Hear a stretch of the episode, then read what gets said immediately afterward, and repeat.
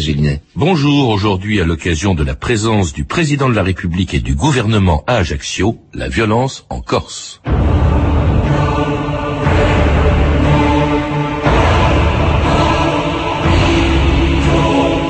Je continuerai de refuser de discuter avec ceux qui pratiquent la violence.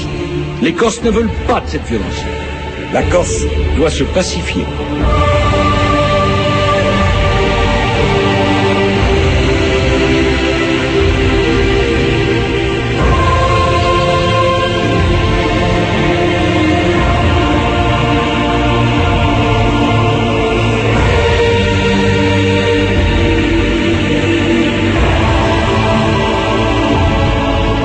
D'histoire.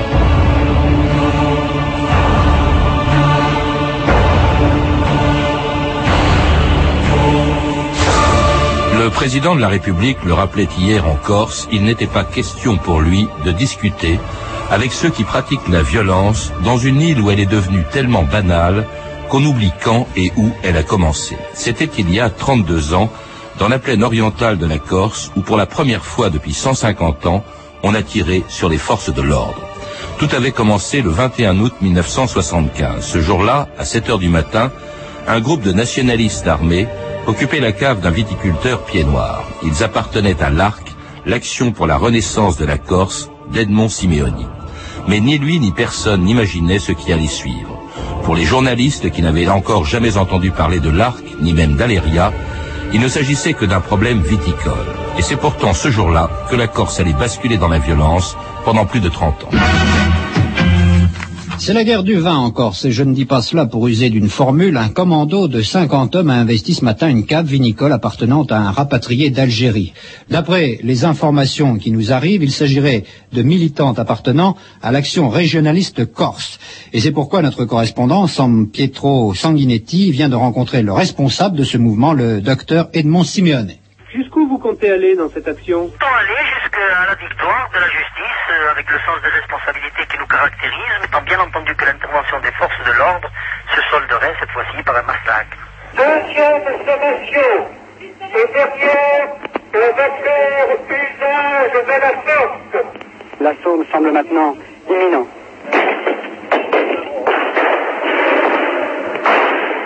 Voilà donc pour les tragiques événements qui se sont déroulés cet après-midi en Corse. Je vous rappelle que deux gendarmes sont morts. Hugues Girard. C'est évidemment un, pas immense qui a été franchi dans, dans l'escalade de la violence en France, puisque jusqu'à présent personne n'avait tiré sur les forces de l'ordre, et aujourd'hui on a donc tiré, on a consciemment voulu donner la mort, et la mort a été effectivement donnée.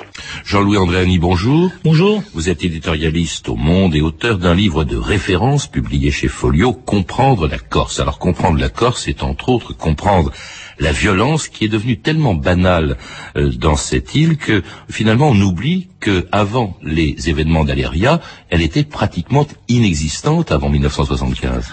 En fait, Aléria est l'aboutissement d'un lent processus de dégradation dont, on peut dire qu'il a commencé au début des années 60 avec la décolonisation. Si vous voulez, la, la, la Corse est la grande oubliée du continent, mais il y a quelque chose de très important, c'est que l'empire colonial, et plus généralement les débouchés comme fonctionnaires, mais beaucoup dans l'empire colonial, puisque les Corses ont fourni l'armature de cet empire, servent de soupape de sécurité, si vous voulez. À partir de la décolonisation, la Corse se retrouve seul face à ces problèmes, avec le sentiment d'être oublié, délaissé dans son sous-développement par rapport au continent, et en plus, l'État, les gouvernements successifs accumulent les maladresses.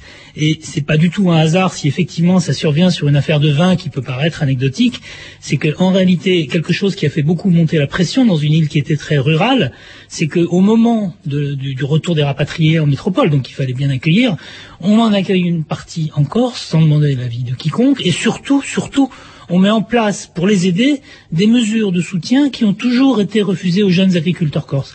Et donc il y a une espèce de syndrome euh, à la fois d'oubli, de déni euh, et, de délaissement qui monte, qui monte, et, il y a tout un tas, on va évidemment pas entrer dans le détail, mais il y a tout un tas de signaux d'alarme qui s'allument au fil des années, et puis euh, l'État ne, ne, ne, fait toujours rien ou réagit très mal, et jusqu'à Veria, où effectivement tout le monde, comme vous l'avez rappelé tout à l'heure, personne ne s'attend à ce que ça se passe comme ça.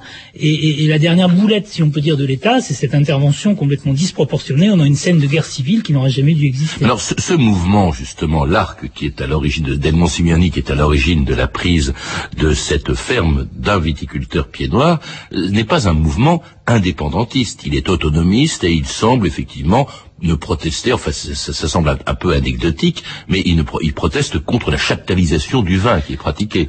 Oui, vous avez raison de souligner ça, parce qu'aujourd'hui tout ça paraît quelque part aberrant, la façon dont on s'est embarqué dans cette affaire paraît aberrante. Par exemple, jusqu'à Aléria, les autorités refusent la constitution d'une SAFER. Une SAFER, c'est un outil agricole de gestion des, ter des terres agricoles qui existe dans, beaucoup de départements.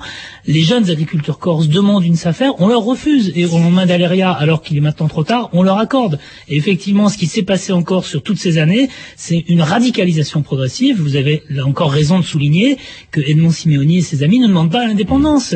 Ils demandent, ils demandent qu'on s'occupe de la Corse. Progressivement, moins on leur répond, plus ils en demandent. Et après Aléria, il y aura une scission qui fera qu'on ira, on passera encore un pas beaucoup plus loin. En tout cas, c'est une crise qui va radicaliser le nationalisme corse. On passe, vous le dites, du régionalisme au nationalisme, justement. Euh, bon, c'est dû aussi en grande partie au caractère très disproportionné de la réaction du ministre de l'Intérieur en France, du gouvernement français de l'époque, euh, qui est extrêmement euh, brutal, même si c'est lui, il faut le rappeler aussi, qui va subir deux pertes, deux morts tués parmi les gendarmes. Bien sûr, et pour l'anecdote, on peut rappeler qu'à cette époque, euh, ni le président de la République, euh, ni le Premier ministre, donc ni Valéry Giscard d'Estaing, ni Jacques Chirac ne sont en France, et que c'est euh, le ministère de l'Intérieur tout seul qui décide, Michel Poniatowski, et apparemment lui-même a pas très bien compris ce qu'il faisait, puisque tout le monde savait qu'il fallait pas. D'ailleurs, vous avez passé un son de Simeoni qui dit il faut pas qu'il y ait un assaut, parce que ça va être un massacre. Et lui-même visiblement n'a pas compris ce qui se passait, puisque dans un des nombreux documentaires a eu sur ce sujet, L'un des témoins de l'époque, qui était à son cabinet, raconte que quand il a appris que deux gendarmes avaient été tués, il a fondu en larmes. Alors qu'il aurait pu s'attendre, s'il avait un tant soit peu connu la situation, il aurait pu s'attendre à ce qu'il y ait un, problème s'il si, si lançait l'assaut comme il l'a fait. Alors un drame donc qui allait radicaliser le mouvement euh, corse avec la création huit mois plus tard de la plus, du plus célèbre des mouvements nationalistes, le Front de libération nationale de la Corse, le FLNC, qui se manifestait par une vague d'attentats le jour même de sa naissance, le 5 mai 1976. Les 16 attentats commis la nuit dernière en Corse et dans le midi de la France ont tous été revendiqués par le Front national de libération, un nouveau mouvement clandestin qui fait donc son apparition après une longue trêve de deux mois. Quant à M. Riolacci, le préfet de la Corse, sans sous-estimer l'importance de cette nouvelle vague de violence, il entend en préciser les limites et il l'a fait tout à l'heure au micro de Bertrand Vanier. Ces actions sont revendiquées par une organisation nouvelle qui s'intitule euh, Front de libération nationale, qui cette fois euh, ne s'embarrasse plus des nuances traditionnelles euh, sur les mérites de l'autonomie, de l'identité ou de l'autogestion. Là, la frontière est franchie, c'est l'oppression séculaire du pouvoir colonial et c'est les droits de la nation. Nous allons chanter notre hymne national. C'est une manière pour nous de crier que nous existons encore et que nous voulons vivre libres. You are salvation.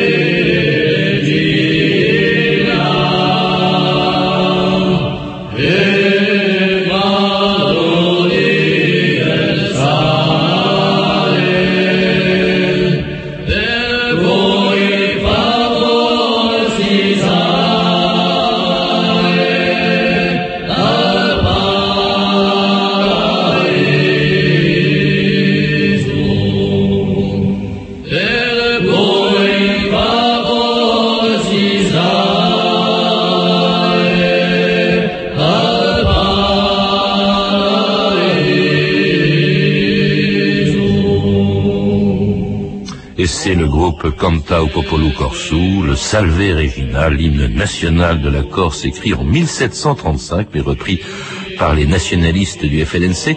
Qu'est-ce que ce mouvement a de nouveau par rapport à ceux qui l'ont précédé, Jean-Louis Andréani? Ceux qui l'ont précédé, c'était des petits mouvements dans le désordre. Donc les, attentats, les problèmes ont commencé, mais très petits dans les euh, début des années 60. Et donc Aléria marque un déclic, c'est-à-dire que toute une partie des jeunes Corses euh, qui militaient euh, se détournent de, de, de, l'aile modérée, si on peut dire, de l'aile régionaliste, en disant vous voyez bien, Aléria, le procès de Monsimoni va en prison, etc. Vous voyez bien, vous voyez bien, votre voix n'est pas la bonne. il faut quelque chose de beaucoup plus radical. Et donc pour la première fois, c'est un mouvement armé, clandestin, qui a notamment euh, des filiations ou des, qui, se situe dans, dans, dans, le cadre d'une mouvance euh, à la fois tiers-mondiste, il y a, un écho fédéral algérien, il y a un écho au mouvement libération d'Amérique latine, et qui pour la première fois donc fédère un certain nombre de, de, groupuscules, et de manière euh, assez coordonnée et assez efficace dès le début, hein, puisqu'il a des moyens et il sait s'en servir, revendique l'indépendance. C'est donc une rupture très profonde, puisque c'est la première fois qu'on assiste à ça sur le territoire de la France métropolitaine, et encore une fois en 1975 à Aléria, ce n'est pas ce que revendiquaient les, les gens du docteur Simoni. Donc on franchit vraiment un degré euh, très important en mai 76 avec la création du FLNC. Avec des attentats, on l'a entendu, les nuits bleues, les, même celle qui a salué en quelque sorte la naissance du FLNC. Il y aura également contre la base aérienne de Solenzara, dont les radars sont plastiqués un peu plus tard. Puis un mouvement qui pratique une violence parfois privée et avec des dérives, lorsqu'un peu plus tard, eh bien, il va tout simplement euh, imposer ce qu'on appelle l'impôt révolutionnaire. Et là, ça s'apparente aux raquettes. Ça, c'est une dérive qui fera dire plus tard, qui fera parler de mouvements mafieux, Jean-Louis André. Alors justement, c'est très important de souligner qu'il y a plusieurs types de dérives.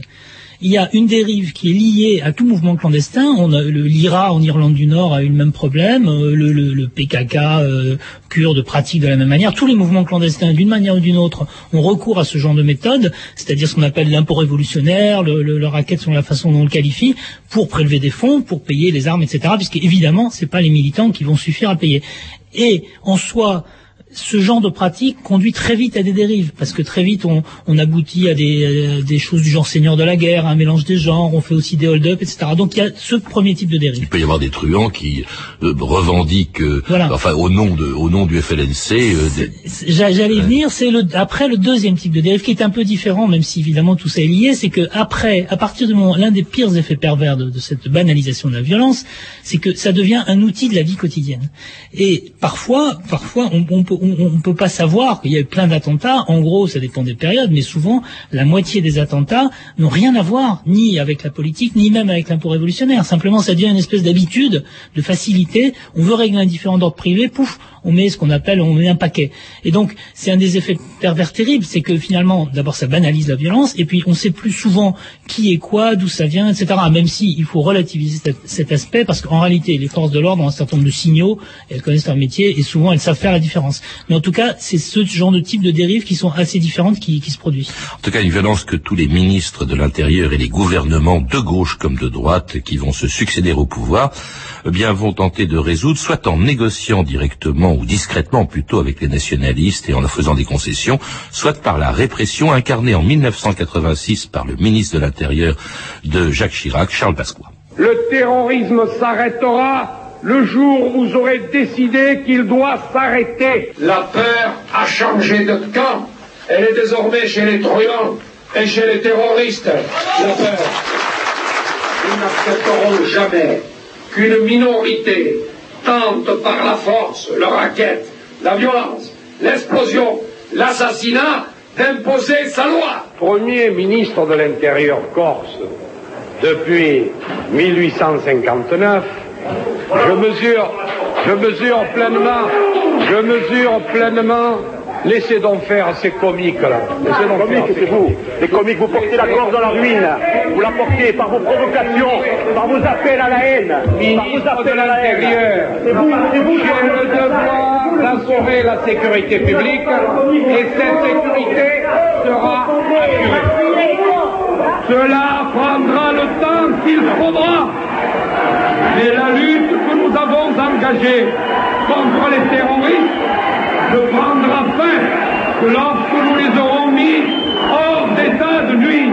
Et c'était un pot pourri des déclarations de Charles Pasqua tiré d'un excellent documentaire de Gilles Pérez et Samuel Laju, Génération FLNC. Charles Pasqua qui a incarné plus que d'autres la répression, la politique de répression, mais qui n'était pas le seul euh, à l'avoir fait comme ministre de l'Intérieur, euh, Jean-Louis Andréani. Non, puisque grosso modo, depuis euh, le début des années 80, puisque avant, euh, donc l'État a beaucoup de mal à comprendre ce qui se passe et est toujours dépassé par, par l'aggravation de la situation. Et, à partir de, de 1980 et l'élection de, de, François Mitterrand, tous les gouvernements successifs vont se trouver euh, pris dans une espèce d'alternance euh, un peu décourageante, si on peut dire, parce qu'elle produit souvent pas grand-chose, de choix de politique corse. C'est-à-dire d'un côté, on a une un type de politique corse à deux volets, développement économique et euh, répression, fermeté. Et puis on a un deuxième type de politique corse qui comprend toujours un volet développement économique, ça au moins tout le monde est d'accord sur, sinon sur les moyens, en tout cas sur la nécessité du développement économique. Mais ce deuxième type de politique corse, c'est dialogue, discussion politique et développement économique.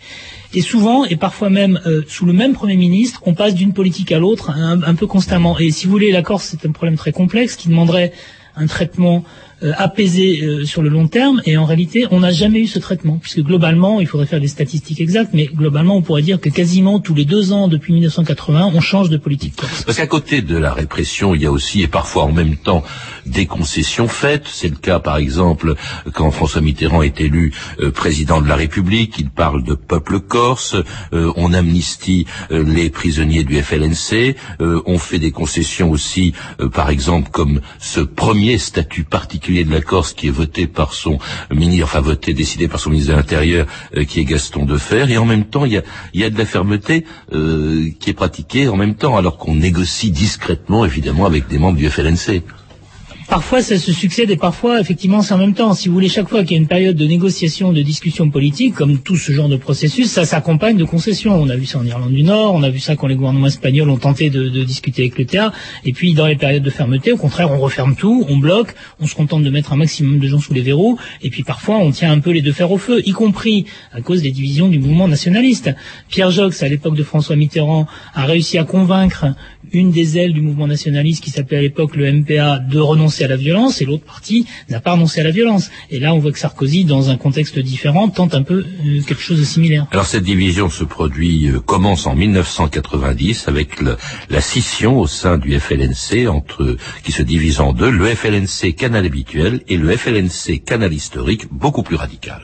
Notre action est l'un des remparts à l'implantation des démarches politico-mafieuses. Majorité ou minorité, qui s'est exprimé la nuit dernière S'agissant d'un mouvement clandestin, c'est impossible à dire.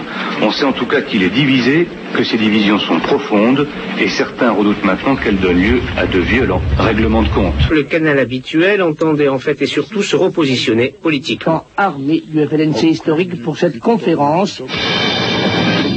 Un militant nationaliste a été assassiné à Ajaccio. Trois hommes abattus, une femme grièvement blessée. La guerre entre les factions rivales du nationalisme corse fait rage. Une nouvelle flambée de violence en Corse où trois nationalistes ont été abattus en une seule journée. Nouvel assassinat en Corse. Le garde du corps de l'un des principaux dirigeants nationalistes corse. Corse, c'est l'escalade dans les règlements de compte. Escalade de la violence en Corse. Un militant nationaliste a été tué cet après-midi à Bastia dans l'explosion d'une voiture piégée. 15 autres personnes ont été blessées.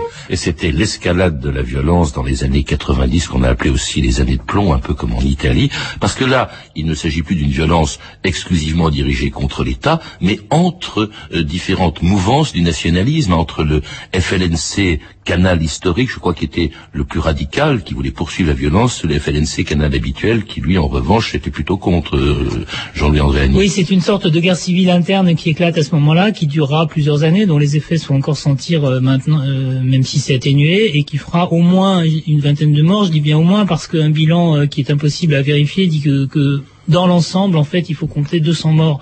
Et en tout cas, ce qui est sûr, c'est que paradoxalement, et les gens souvent ne, le savent pas sur le continent, euh, les violences en Corse ont fait euh, beaucoup plus de morts chez les Corses, et en particulier chez les nationalistes, que chez les gendarmes ou chez les, chez les continentaux, quels qu'ils soient, puisque les victimes continentales sont à une ou deux exceptions près des, des, des gendarmes ou des policiers, évidemment le préfet Rignac. Mais donc, c'est une guerre civile qui commence, et aujourd'hui encore, on ne connaît pas tous les tenants et aboutissants. Il y a probablement un mélange, un mélange effectivement de, de divergences politiques graves qui, sur un fond de violence clandestine, débouchent sur des affrontements, et puis se mêlent là-dedans, après, des dimensions probablement euh, ce qu'on disait tout à l'heure, des, les, les, les, dérives qui interviennent là-dedans, les dérives, le racket, etc. Et puis aussi un, un, une dimension de vengeance qui existe, qui est toujours latente en Corse. Je veux dire, un mort en appelle un autre, etc. Et donc je crois qu'il y a une espèce de spirale infernale qui s'est enclenchée comme ça euh, et qui a évidemment beaucoup traumatisé la mouvance nationaliste et qui a duré plusieurs années.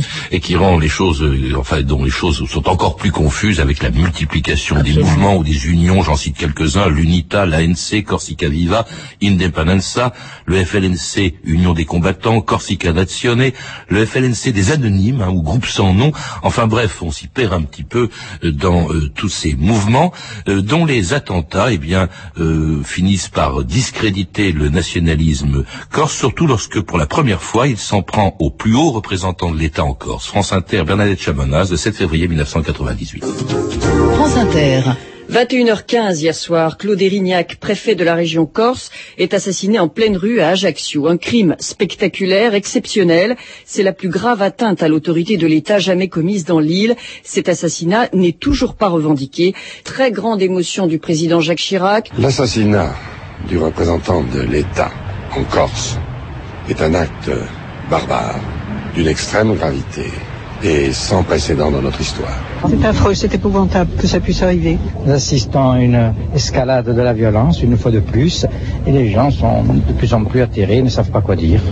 Il n'y a pas de mots. C'est lâche, c'est immonde. Et pour le préfet, et pour tout ce qui se passe en Corse. Ça fait mal au cœur à la Corse. On peut pas faire une Corse avec des gens qui tuent, c'est pas possible. On vient de l'entendre, Jean-Louis Andréani, jamais le mouvement nationaliste n'a été aussi impopulaire en Corse même, après l'assassinat de Claude Erignac. Sur le moment, il y a évidemment un traumatisme immense qui est sur le continent, mais aussi en Corse, parce que on n'avait jamais fait ça. Dans les années 80, apparemment, il semblerait qu'il y ait eu un projet, mais qui n'a jamais été réalisé d'assassinat d'un préfet. C'est la première fois qu'on s'en prend à un préfet. Et donc le, le, traumatisme est immense et en même temps il y a, y a tout de suite des, des, questions qui se posent parce qu'en globalement il y a deux pistes essentielles. Une piste qui est un peu une piste euh, italienne, c'est-à-dire ça, ça, peut être une piste du genre euh, il y a une espèce de, mafia qui se développe et qui s'en prend à l'État pour euh, pour s'implanter. Et puis une deuxième piste qui est évidemment la piste nationaliste. Et il s'avérera que c'est la deuxième piste qui est la bonne.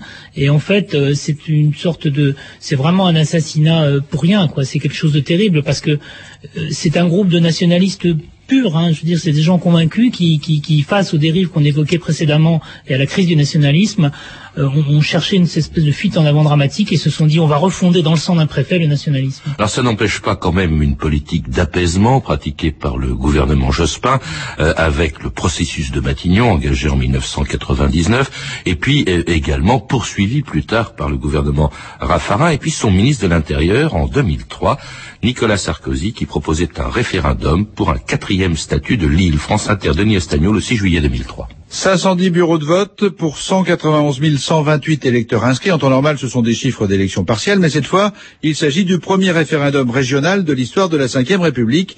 Les Corses doivent se prononcer par oui ou par non sur la réforme institutionnelle de l'île, qui prévoit principalement la suppression des deux départements actuels de Haute-Corse et de Corse du Sud. Il n'y aura plus qu'une, il n'y aurait plus qu'une collectivité unique basée à Ajaccio. Je le montre ouvertement. C'est quoi C'est oui? Non, c'est non. Pourquoi non? Je ne suis pas nationaliste. Hein. On leur donne euh, toutes les faveurs maintenant. Alors basta, ça suffit. J'espère que le nom va, va, va passer. Hein. Jusqu'à présent, il y a eu quatre statuts pour la Corse. On ne nous a jamais consultés. Cette fois-ci, c'est un progrès démocratique. Et donc vous votez oui?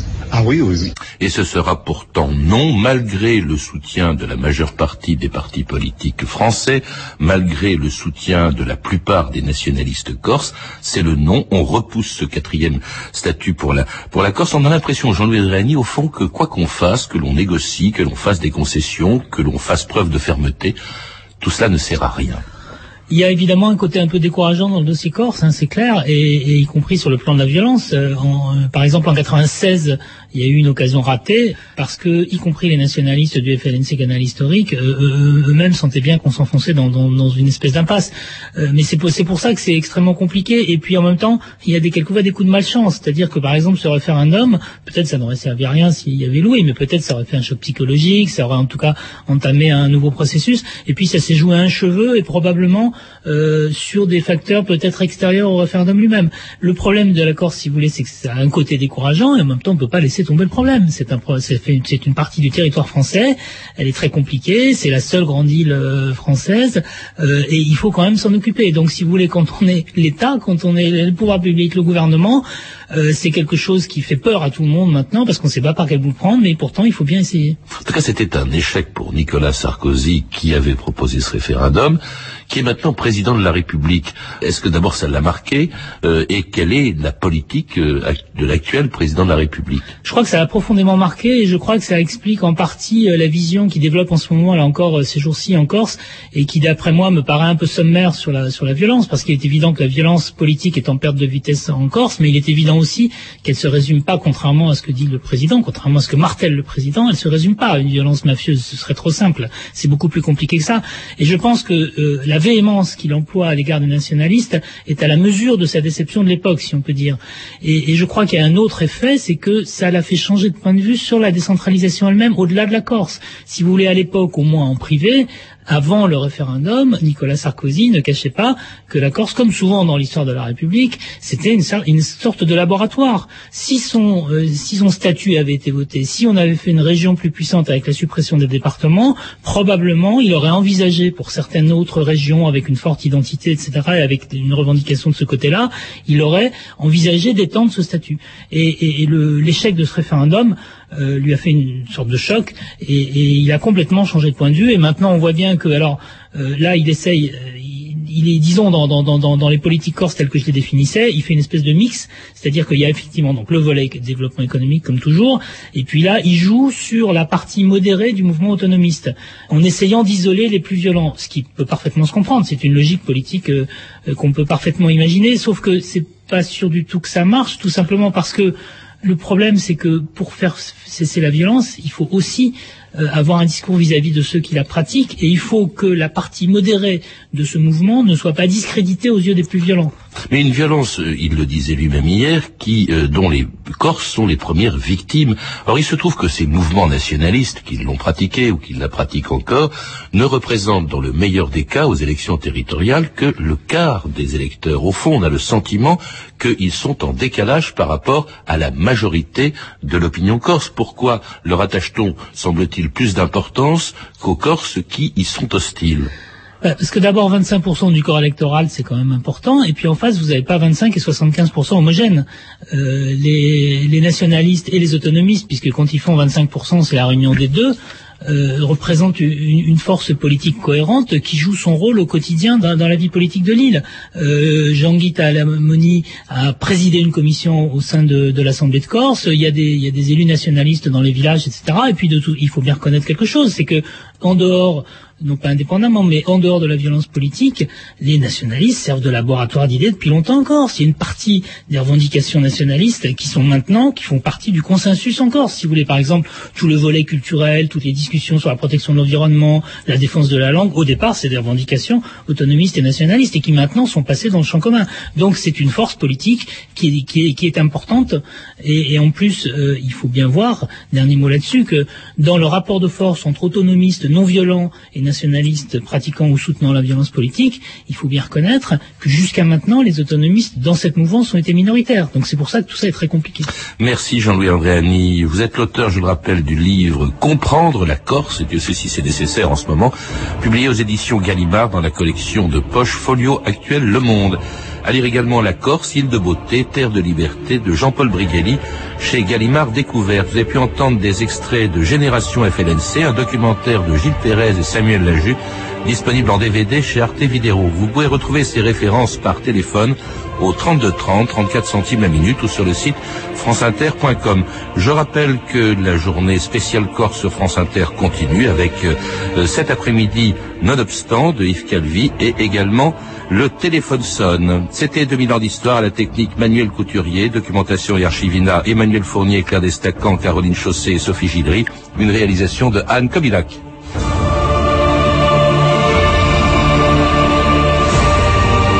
Demain, jour de la Toussaint, un sujet de circonstance dans 2000 ans d'histoire, le cimetière du Père Lachaise. Cerise et Alex aident Pierre à déménager son piano. Laisse Cerise. T'es sûr? Ouais, c'est un travail d'homme. Oh, ça va là, ça va? Ah, Attention, il va tomber sur ma nouvelle voiture. Oh là là. Elle est complètement foutue. En cas d'accident ou de vol, Groupama rembourse votre véhicule à sa valeur d'achat pendant 3 ans pour seulement 1 euro de plus par an. Avec Groupama, j'ai pu me racheter une voiture neuve. Offre soumise à conditions valable dans le cadre d'un crédit plus assurance auto. Votre caisse régionale Groupama est intermédiaire en opération de banque de Groupama Banque. Alors, message radio EDF pour les professionnels, 30 secondes. Vous croyez qu'en 30 secondes, je vais expliquer comment EDF peut simplifier la vie des professionnels et leur proposer en plus des solutions économes en énergie? Non, ce ne serait pas très euh, pro. Pour vous accompagner dans vos choix énergétiques, appelez plutôt votre conseiller EDF Pro au 0810 333 776, prix d'un appel local, ou consultez edfpro.fr. L'avenir est un choix de tous les jours. EDF. L'énergie est notre avenir, économisons-la. Dans quelques instants, Mathieu Vidard et sa tête au carré, mais tout de suite sur France Inter, il est 14h45 secondes.